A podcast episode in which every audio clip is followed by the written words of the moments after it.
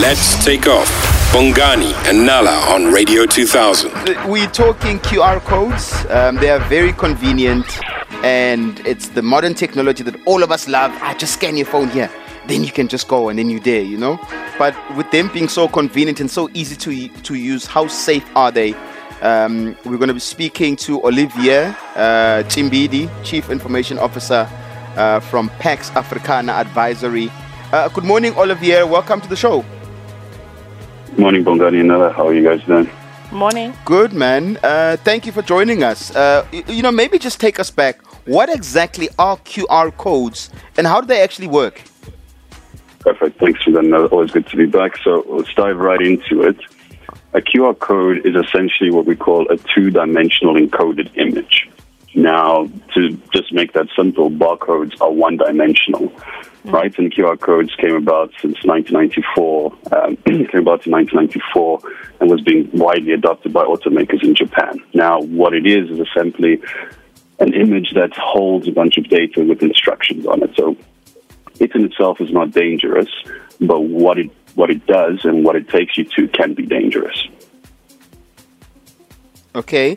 Uh, so, so, so let's talk about where they are being typically used, right? Uh, I know that when you Yeah. walk into the SABC, when you have Yeah, to yeah. scan for, um, you know, COVID 19, they'll say bring your phone. And for me, it's very convenient. It's easy. You scan, you're on the site. But when I think about it logically, in most, whether it's a website, I log on, they'll ask for my ID, so I'm in control of the process.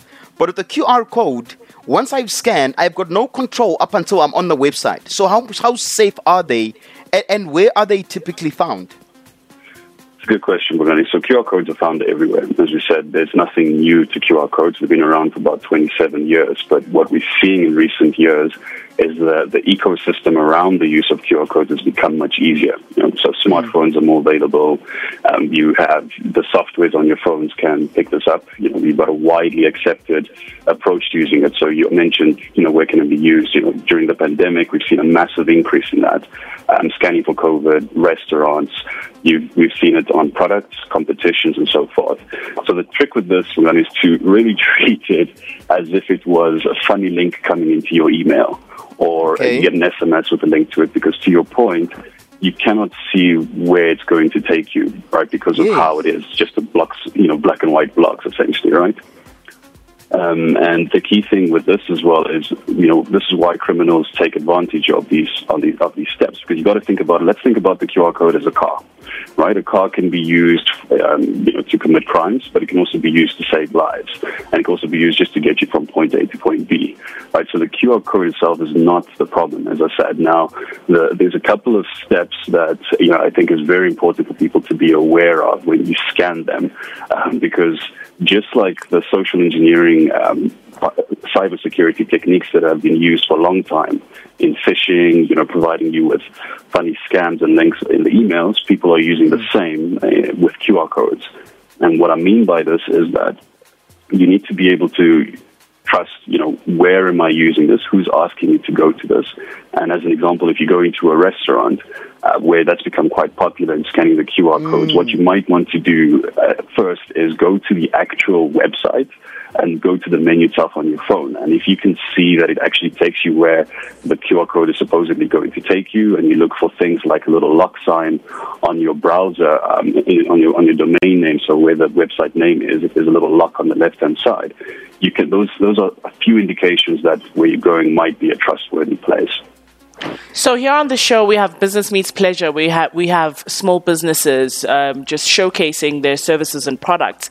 How can a business create their own QR code, and what would be the benefits of doing that?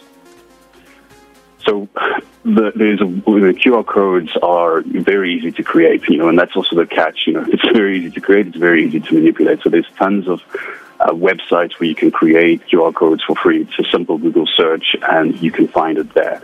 There are massive benefits to QR codes, and really the one is the quick offline to online um, adoption of your users. So small businesses may want to quickly share out information about what they do by having QR codes on products or putting it on billboards. But again, I think what's really important here is to make people aware of the dangers of just scanning anything, right? Um, just as an example, one of the biggest scam, one, one of the biggest scams recently has been uh, QR code that's been put on posters um, all over the place, and people scan them. And essentially, what happens is that they start sending out SMSs you know, really expensive SMSs uh, after people have clicked them. And this is done through what we call malware that gets put onto your devices. Mm. So yes, in, in, the short, big businesses have multiple places that they can, um, you know, generate QR codes from. You could do it in less than one minute. And the key thing is to give your customers the, the peace of mind that the approach you've taken is safe um, and demonstrating exactly where it's going to take them and what they are expected to do there. Before you go, you mentioned um, that uh, barcodes are one dimensional, QR codes are 2D. What would 3D be? Sorry, please ask that again. The line just dropped what, what So, so you said um, uh, barcodes are, are 1D, uh, QR codes are 2D. Is there a 3D system? Yeah, so not necessarily system. in this QR code. So let's let's just break it down to make it simpler, right? So when we say a barcode is one dimensional, it mean we mean that it can take up to about 20 alphanumerical characters. So you could mm-hmm. load that into that. So if you ever scan a QR a barcode, you'll see that usually the information is put in a particular way. So that's the 20 uh, 20 alphanumerical limitation that it has. When we say QR codes are two dimensional, we're saying that the information is both written across and up and down in that particular case. So in terms of these codings, that's what that would be. A, a 3D one would be, you know, essentially, uh, you know, we'd have to create a new dimension that the QR code can be, or the data can be extracted. And right now, that's not that's not necessarily being used in the way that QR codes are being used today. Uh, Olivier, we're going to need to leave it there because of time, but thank you so much for chatting to us this morning. Always a pleasure, guys. Thank you for having me. Thank, thank you. you. That was the Chief Information Officer for Pax Africana Advisory. Uh, speaking to us about QR codes. Because the scariest thing um, with QR codes is the fact that they are so convenient. But I mean, yep. if you listen to the advice that he was giving us, they are very unsafe. Um, I mean, um, right, right now in the United States, the FBI is actually investigating a QR code that's taking people's credentials, financial credentials. That's crazy. Now, when I think about it, all this, all the places where I've generally used QR codes, Gangswing Puzil. It's at a restaurant.